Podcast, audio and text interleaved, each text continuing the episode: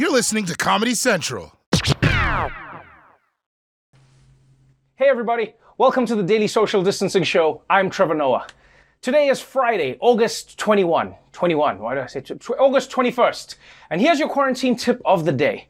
If you're still afraid to get a haircut, all you should do is tell people that you're growing your hair out as a form of protest. Then you'll look woke and no one will know that you're actually just a little bitch. Anyway, tonight we're going to cover all the highlights from the final night of the Democratic National Convention, including the Biden speech that was so strong Fox News almost forgot to do their nightly Benghazi segment.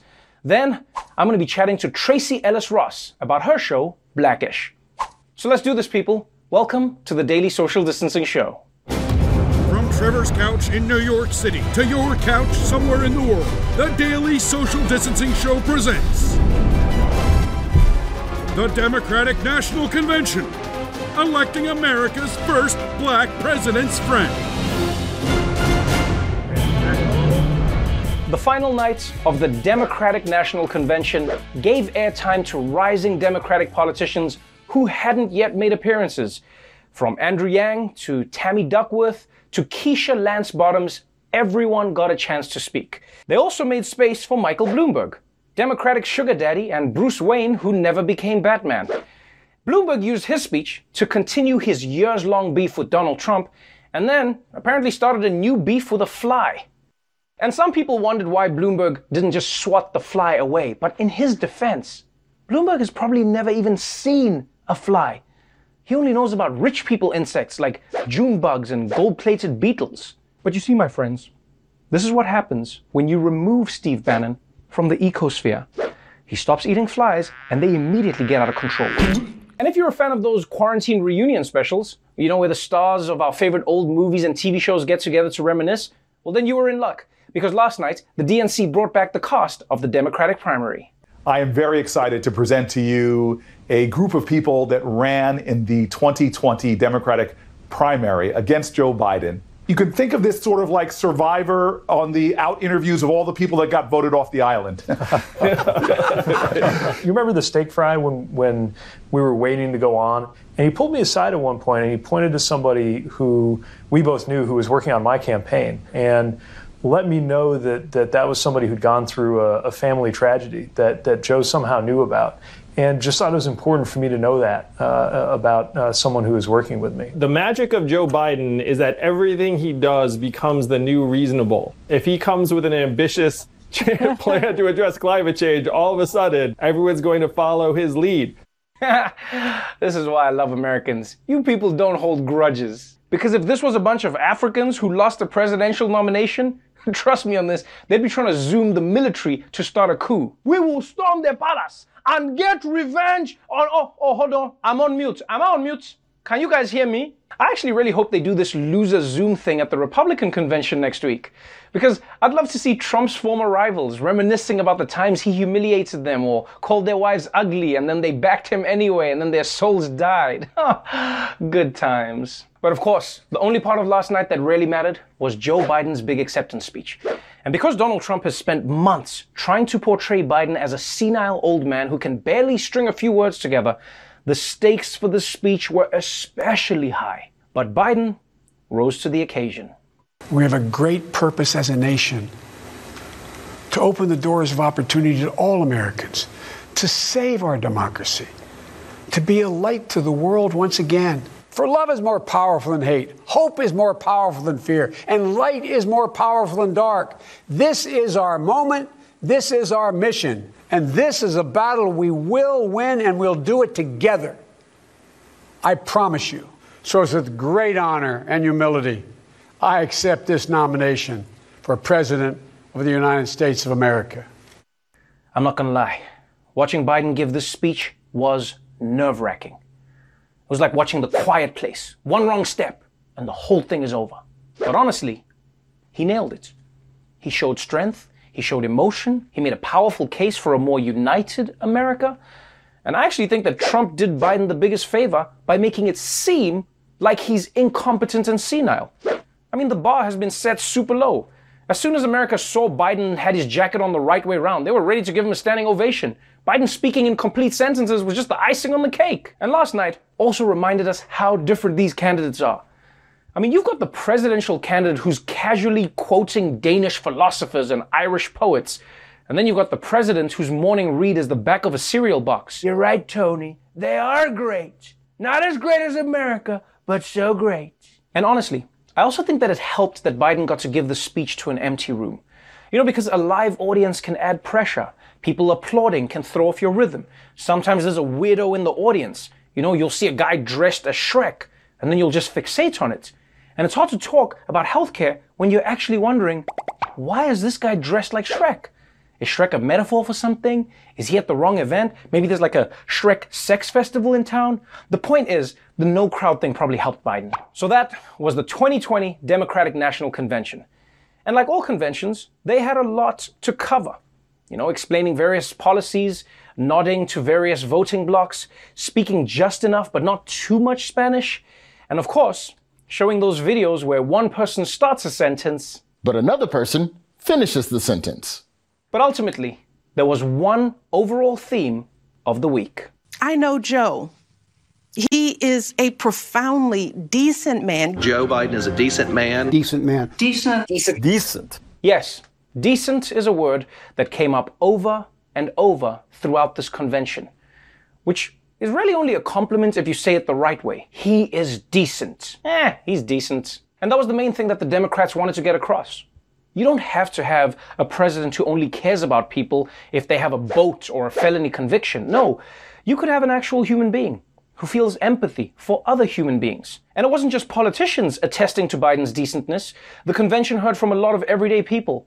From a security guard who Biden stopped to talk to in an elevator, to a man Biden befriended when they were both lifeguards as teenagers. And even a rabbi who recalled Biden showing up at a woman's memorial service because she had once donated $18 to his campaign. But the highlight was probably last night's testimonial from a 13 year old with a stutter. Without Joe Biden, I wouldn't be talking to you today.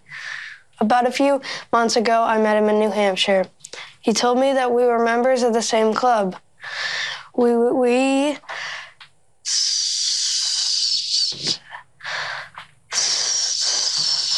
stutter. He told me about a book of poems by Yeats he would read out loud to practice. He showed me how he marks his addresses to make them easier to say out loud. I'm just a regular kid, and in a short amount of time, Joe Biden made me more confident about something that's bothered me my whole life. Man, Brayden is so lucky. He got speech lessons from Vice President Joe Biden, which actually helped him improve. Meanwhile, I made the mistake of getting speech lessons from President Obama, and it took me uh, four hours to order a pizza uh, with pepperoni. So, the one thing this convention wanted to leave viewers with is that Joe Biden is a decent man who cares about others. And another thing that kept coming up over and over again is that Biden will take the time to talk to you on the phone, whether he knows you or not. I remember I called my grandmother and I said, Joe Biden's walking by. And she goes, Oh my God, oh my God, put him on. he talked to me for the next half hour. If you give him your cell phone number, he's going to call it. I remember one uh, night when I was giving one of those floor speeches, and I walked out of there and I, the cell phone rings. And you know who it was? It was Joe Biden. My phone rang, and it was the vice president. I called her. Someone wants to talk to you. Hi, Grammy. This is Joe Biden. How often does he call you? Like every day. Yeah, every day. I don't necessarily pick up every day, but I have a lot of voicemails. Oh, I see what's happening here. Joe Biden's grandkids want him to be president just so he has less time to keep them on the phone. Because goddamn, Joe Biden calls a lot of people. No wonder he sometimes has a hard time remembering small details. This guy's memorized the entire phone book. In fact, he calls so many people. When I was watching this convention, I started to get self conscious. I was like, huh, why haven't I had a phone call from Joe Biden? Am I a bad person? Does he hate me? Am I on airplane mode? It must be airplane mode. I mean, it can't, can't be any. It's probably, most of the time, it's airplane mode. That's why people don't call me. You know, Joe Biden spends so much of his time calling people on the phone that it made us wonder what kind of phone plan does he use? Well, it turns out there's one specifically for him. At T Mobile, we have multiple plans with unlimited calling. But what if unlimited is still too limited? Introducing the Joe Biden Infinite Calling Plan for former vice presidents who are constantly calling everyone. I met Joe Biden once at a campaign event and told him I was getting married the next summer. Then he actually called us on our wedding day to congratulate us for six hours. We actually missed the ceremony. But still, it, w- it was sweet. With our Biden plan, your phone has access to our 5G network, and your contacts come pre filled with the phone numbers of all 7 billion people on Earth. When my son's goldfish died, Joe Biden called to advise me on how to console him.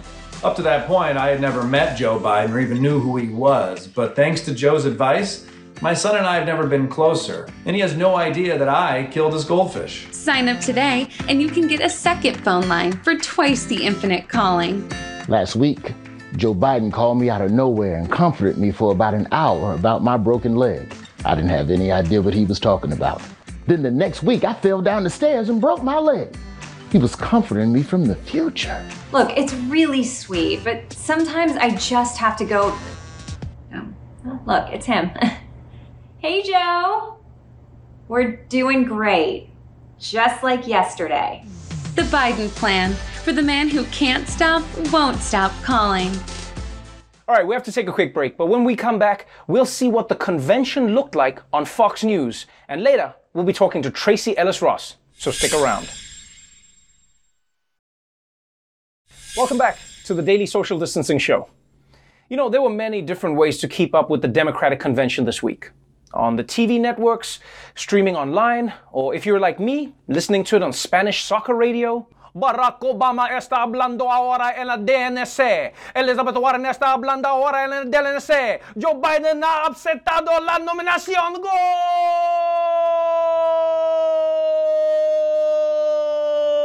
But I also wanted to watch the DNC the way President Trump does on Fox News. And based on how Trump's Fox friends reacted to Joe Biden's speech, I suspect that he wasn't very happy last night. Joe Biden just hit a home run in the bottom of the ninth. He had pace, rhythm, energy, emotion, and delivery. It was a good speech. I'll give him that. It was very emotional. It was the best he's been as far as his delivery. And everyone's looking for him to flub up a line, and he really didn't. He delivered yeah. it well. He's portraying himself as a unifier who would bring the country together. Uh, he did so, very, I thought, very effectively. It seems to me that after tonight, Donald Trump is going to have to run against a candidate, not a caricature. He did beat the expectations, Donna.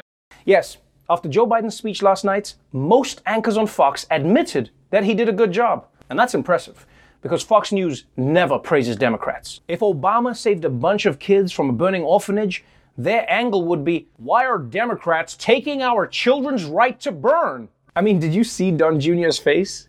He got so sad when Laura Ingraham said that Biden beat expectations. Look at him. That's the same look he gave that Russian lady in Trump Tower when she said she didn't have dirt on Hillary. Uh. But don't get it twisted. Just because Fox praised Biden doesn't mean that they've suddenly turned into MSNBC. I mean, they still came with fire for Biden's VP. Kamala Harris's acceptance speech was about as um, electric as the state of California right now. I didn't think that was very rousing. Uh, I thought there was a lot of Democratic boilerplate. I'm not sure she came across last night as somebody who's ready to step quickly into the president's shoes. That's a blood on your hands speech, really nasty and very personal. I have to say, I thought it was a pedestrian speech. That was the most dull boring, uninspiring acceptance speech I've ever heard. Whoa, whoa, whoa, whoa. The most boring acceptance speech? I mean, sure, it wasn't training day, okay? But you guys are acting like you've never heard of Mike Pence, the most boring speech. Do you remember Mike Pence's speech from the RNC? Do you remember what he said? No, exactly. You know why? Because Mike Pence is the most boring thing ever. Mike Pence is so boring. He's like the human version of the soft padding that they put on the walls of music studios. When he talks, somehow the room gets more silent. I mean, I get why Fox News thinks most speeches are going to be boring. They spend all day watching a lunatic tell people to inject bleach, pose with Goya beans, and call his porn star mistress a horseface. At this point, the moon landing will be too boring for Fox News. But the truth is, since Kamala got the nomination, Fox has been attacking her from every possible angle. And to get a better sense of how Fox News is trying to define Kamala Harris, we asked our very own Desi Lydic to watch the network nonstop and explain it to us. I've been watching Fox News for 64 hours straight, and I think I know everything about Kamala Harris. So, Kamala Harris is a radical communist senator from California. She's going to turn the entire country into San Francisco. I hope you like couscous because it's going to be the only legal side dish. They want you to think Kamala Harris is mainstream, but the truth is, she's a radical socialist Vegemite hell demon. She attended Socialism University and majored in abortion. She will ban assault weapons from hospitals and make it legal for immigrants to play in the NFL. You want to know something else about Campbell Soup Harris? She has never once clapped when the airplane lands. In this country, we stand and applaud for our JetBlue pilots. And guess what else? Calamari Harrison supports the Green New Deal. You have a car? Well, guess what? You're going to be forced to put one of those coexist stickers on there. You're not fooling anybody, Alexandria Okamala Cortez. She just, she just, she just seems so angry. I mean, what the hell is she so angry about? I hate angry women! Why has she still not released Obama's college transcript? What is her skincare routine? What does she think about the minions? How can we trust Candelabra Harris? She's a cop who wants to defund the police, meaning she would stop existing because she eats money to survive. She is half Indian and half Jamaican. So say goodbye to drinking beer at a football game and say hello to sipping a mango lassi at a bobsled competition. Actually, it sounds really good. Forget I said anything. Thank you so much, Desi, for your sacrifice. All right, we have to take a quick break. But when we come back, Dulce Sloan drags out the votes with some help from RuPaul's top queens. Don't go away. Welcome back to the Daily Social Distancing Show. Even in presidential election years, Americans don't vote in high numbers, and no one really knows why. But what if the reason is that voting just isn't glamorous enough? Well, Dulce Sloan spoke to some people who are trying to fix it. As much as the conventions are a chance to win voters over, the real point is to pump up people to vote. And no one knows pumps better than these queens. Helping to turn out more votes in their own way. You might have seen these fabulous ladies strutting their stuff on the latest season of RuPaul's Drag Race. But now they're here on a mission to get people to vote. Okay, so first things first, who's tough right now? Oh, absolutely not. Uh-uh. Oh God, no. No. It's unnecessary roughness in these crazy times. The illusion is that I am tucked. Stand up, Heidi. Show them. Oh, Fantasy is above. So if you're untucked, then I'm untucked, which means this bra is out of here. Yeah. Let them free. Let the girls loose. Now that my ladies were free, it was time to move from liberation to representation. So y'all know that we've been hearing from a lot of real people during these conventions, but so far we haven't heard from drag queens. Because they didn't ask us, girl.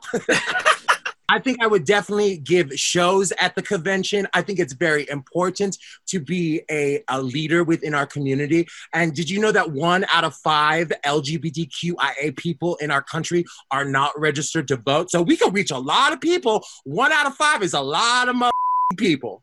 That's like Queer Eye without Antoni. Why is that?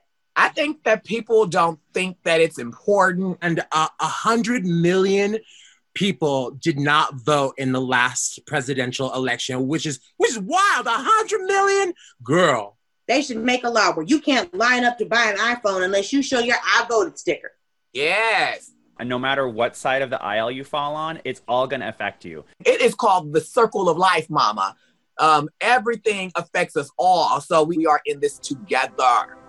If you want better schools, uh, you got to vote. If you want better roads, you got to vote. If you want to make sure that our transgender brothers and sisters are going to be taken care of, you got to vote to make sure these things are happening because our rights are being taken away and we got to make sure we vote to make sure that they are.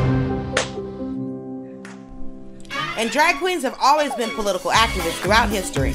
They were at Stonewall, the Sisters of Perpetual Indulgence, helped fight the HIV crisis in the 80s, and they've carried on our founding fathers' tradition of wearing wigs. So why not carry that torch into the most important election of our time?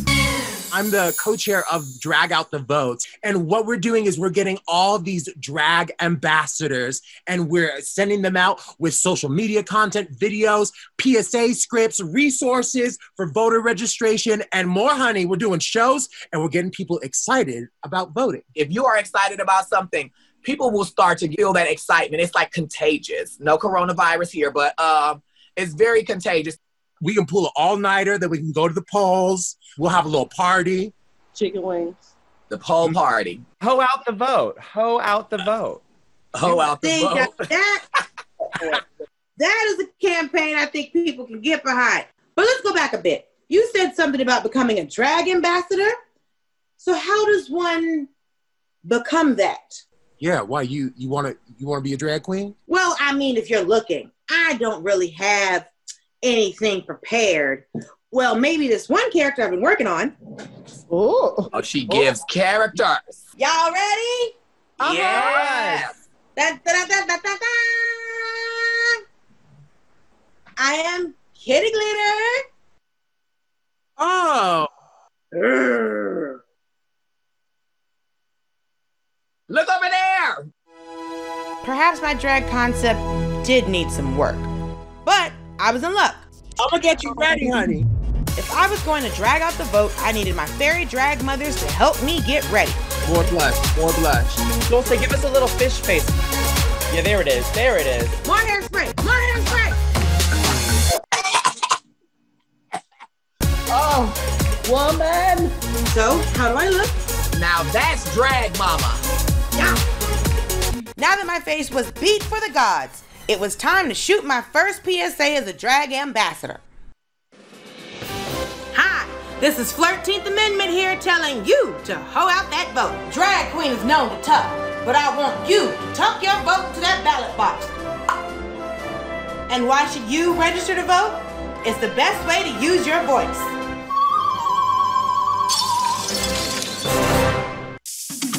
Vote, vote, vote, vote, vote, vote, vote, vote, vote, vote. My name is Brita Filter, and I approve this message. Thank you so much, Dulce. When we come back, we'll wrap up the Democratic National Convention with Tracee Ellis Ross. So stay tuned. Welcome back to the Daily Social Distancing Show. Earlier today, I spoke with actor, producer, and activist Tracee Ellis Ross. We talked about what it was like moderating a night of the DNC and more. Tracee Ellis Ross, welcome to the Daily Social Distancing Show. I'm so happy to see you, Trevor. Let me let me compliment your vibe. People try and download backgrounds like this onto like Zoom, and you have it in real life. Yeah, Thank I you. painted it this morning. I wanted to have something special for you, Trevor. So I, I got to painting. A little paint on my nails, but I'm good, you know? I feel like you are good. You know, I, I feel like there are there are people who have found a way to to still look after themselves during this pandemic. Like there are some of us who look like there is a pandemic, and then there are some of us who have chosen to exist despite the pandemic. And I feel like you're one of those people. Like on Instagram, I'm like, wow, she still looks amazing. She still looks like she's finding like you know the silver linings in life. What are you doing that is different to the rest of us? Nothing, uh, nothing. Trying to make sense of this. I do think I thrive in a pandemic. Um, I am good with isolation. Uh, That's what it is. Yeah, I I love cooking. Uh, I Well, there you have it. I don't think that mopping floors is the best use of me, but I am really good at it. Um, you know, I don't know. There's been a lot of uh, a lot of conditioning of the hair. I mean, I have not stopped working. I don't know about you. I mean, we know you have not stopped working, but people keep saying I'm so bored. I'm like, can you get me an invitation to this town called Boredom? I don't know where it is, and I want to get there. I do owe you an apology though. Last time you were on the show, Yes. um, we talked about your new hair care range. Yeah. And I was like, well, I don't have hair, so I can't use it. And then I didn't take any from you. And then now I have more hair than I ever thought I would have. Um, and I didn't take any of your products. And uh, I'm, I'm going to send you a package because I see all of that gorgeous hair and pattern will do you well. I don't know within your busy schedule how you have time, but I know you bathe. I hope. I'm, I'm just. I don't want to. I don't want to make any assumptions, but I hope you're still bathing. I am bathing. Okay, great. I am bathing. So I'm bathing and I will take it. I'll take all of the products to help my fro. Um, congratulations on yet another Emmy nomination. You're back in the mix again with Blackish again. Um, I know that you you spent many years of your acting career feeling snubbed by the industry. Do you, do you, all that, all that- I don't know, maybe I'm putting words in your mouth, but it feels like there was a time when not just yourself, but many other actors and actresses who acted in like black sitcoms and black shows were often seen as people where it was like, oh yeah, that's not mainstream. But now, like, does this feel like the payback? Does this feel like, does this like erase some of the bad memories from like, you know, back in the day? Um, well, I'm going to change your language because we know what titles go out. I do not feel snubbed by the industry. Okay, well played. Well, I understand what you're doing. I understand. What's happening? I do not. Um, but there was definitely a. I was not seen by certain parts of the industry. Um, that is true. I will give you one of the best expressions that was given to my publicity uh, when I wanted to go on the Tonight Show. Um, when I it was like the fourth year on Girlfriends, lead Uh-huh. on that had been on for four years. Uh-huh. They said, "Oh my God, we love Tracee. Call us when she gets something." And I was like, "Like, give me some clues. What kind of something are we talking about?" Because I thought lead on a show that had been on the air was going to work, but tell me what I need to get because I'm going to try and get there. But um, so yeah, I feel like four-time Emmy nominee. I do trust the Huh? Show things. I I have a Golden Globe. Um, it's all working out just fine. I did not actually have complaints. I just knew that I had the like you know you when you're an actor you grow up dreaming of Right, right, the right, Golden right, the Emmys, the Oscars. So it's really fun to be there and be here now. I mean, I have to tell you though, Trevor, as excited as I am to be nominated for an Emmy, and as much as I genuinely hope I win, um, most important to me is that people vote and fill out their census. I, I if that is if that is the silver lining um, to this, if people get out and vote, I will feel like I have won. So, so let me ask you this. So, if if somebody said to you, if a fairy came and said you will not win the Emmy, but then Joe Biden will win the the, the presidency, would you? What would you say? I would take not winning. Okay, I like that you. There was a moment, not a long pause, but a human pause. There was a there was a really quick eye of like Trevor. This is a hard question. Um, obviously, I know the answer to that question because you were at the DNC. You were one of the people who hosted one of the nights, and I mean, it, it, it's it's been a weird convention. Nobody thought it was going to be like this. Nobody even knew what a convention could be. Some have liked it more. I personally enjoyed it more. You got to see more people speaking. You got to see diversity, not just in like the people on camera, but the places on camera. Yeah, yeah, it was cool. Why did you say yes to hosting at the DNC, and and what did you feel your responsibility was to be a part of this event? I'll start with the second. I felt my responsibility was to facilitate a conversation around engagement and participation, and to actually be. Um, I mean, you know, because you've hosted. My, I do a lot of hosting, and I feel like the job is you're. It's like the host of a party. You are the the touch point for the audience, and I'm there to say, here's where we're going. I've got you. We're good. Um, the beauty of it also when you are in that position is you get a moment to speak up and to use your own voice you know um, i took i took the leap i felt like it was it is and was a natural sort of progression of the way i use my voice i'm very civically engaged and socially active um, i am not so so versed in the political realm but it reminds me of exactly what I've come to understand of how personal politics is. And so it felt like um, it didn't feel like such a stretch. And the truth is, it felt like a moment and a way that I could continue to show up um, for the greater good and, and what we are in right now, which is a very unprecedented time. Um, and I do believe that all elections are urgent, particularly for those that are marginalized and those that are the most vulnerable and um, experiencing the oppression of the systems of this country. But this election is particularly urgent. And I think that that was really expressed beautifully through Michelle Obama, Barack Obama, Joe Biden, and Kamala at the DNC. And I agree with you, by the way. I thought it was particularly personal. Um, Right. seeing like the roll call, seeing everybody. Yeah, that was fun. That was fun. environment. It was so beautiful to me. I got very emotional at many moments. Before I let you go, let's talk a little bit about the movie. Um, you you you recently made a movie which was meant to come out in theaters, and then coronavirus happened, and then we all got the movie at home. Um, a movie called The High Note, where it was really interesting because you played um, a, a superstar, pop star, right, in the world. What what I found most interesting though was you singing. I, I, I don't know if I've just missed this, but I didn't I didn't I didn't know that you sing. I I mean you you recorded a, a single. What like is this a talent you've hidden from us purposefully, or was this like a new thing you discovered? It was something I've always wanted to do, um, but I was terrified. I have continued to do it. I haven't like hidden it from myself. I don't know if it was unconscious or conscious that it kind of moved to the back burner. Why But were you I- terrified? Say, uh, well, my mother is Diana Ross. Ah. So I worried, Trevor.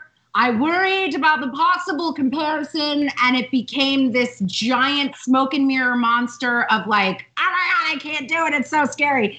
And you know, the longer you wait, the older you get, I can only imagine. things become. Um, but it was really worth walking through the fear and towards that dream. I got to record five songs. My first single, which I just love saying, my first single called Love Myself, um, ended up on the adult contemporary charts and I made it to number 14. What are you talking about? Are you kidding me? No, it's ridiculous. It's so, I mean, I love it. I'm like, did we add that to my bio? Can we add that to my bio? like every time I meet someone, I'm like, do you know that I was on the adult contemporary charts and I'm a singer? So, but then what, tell me what that was like on a personal level, because I understand that, like coming from a world where Diana Ross is your mother, who's one of the greatest artists of all time, you are singing, you come from a household where music is life, but now you're singing and it, it was terrifying. Was it liberating on the other side of it? Yeah. I actually feel like when I watched the movie back, I was like, that is what pure freedom and joy looks like. Oh, wow. It was, like, unbridled for me. And once I made it through the scary part, it, it it was actually really fun and I felt oddly at home for something I'd never done before. I'm very comfortable on a stage, so the live singing we had to do for the movie on stage um, was exciting, but I've never really sung live on stage. The recording, it was, it all felt new, but I took to it very quickly. I guess Uh-huh. perhaps it is in my DNA. Um, and I'd love to keep doing it. I don't know. It was really cool. Tracee Ellis Ross, thank you so much for joining me on the show. Thank you. It's so good to see you. Look after yourself. Thank you so much, Tracee. Well, that's our show for tonight. But before we go, one of my favorite things about American politics is all of the polls. So many polls.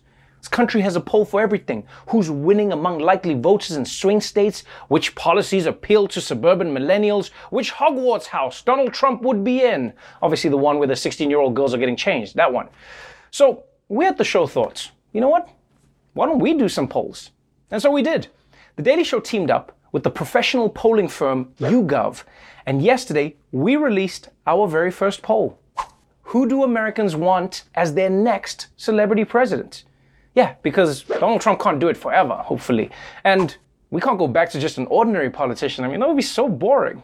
So we came up with a list of 257 politically active celebrities, and then YouGov tested them with a representative sample of Americans. And your top five choices for next celebrity president are Morgan Freeman, Denzel Washington, Tom Hanks, Samuel L. Jackson, and Dwayne The Rock Johnson. That's right. America is so freaked out that the only white celebrity people they will even consider from now on is Tom Hanks, which I get. I mean, the guy was able to make friends with a volleyball smeared with blood, so he should be able to work with Mitch McConnell, right? Surprisingly, the woman who did best in our poll was Judge Judy. And I agree that she'd make a great president because she'd resolve any conflict like this. Syria, do you have your insurance bill? Okay, let me see it. Shut up, Turkey. Shut up. Shut up. I'm not talking to you. Shut up. Anyway, you can check out all the results and learn how we conducted the poll at yougov.com slash the daily show. But for real though, don't elect a celebrity again. The Daily Show with Trevor Noah, Ears Edition. Watch The Daily Show weeknights at 11, 10 Central on Comedy Central and the Comedy Central app. Watch full episodes and videos at thedailyshow.com. Follow us on Facebook, Twitter, and Instagram, and subscribe to The Daily Show on YouTube for exclusive content and more. This has been a Comedy Central podcast.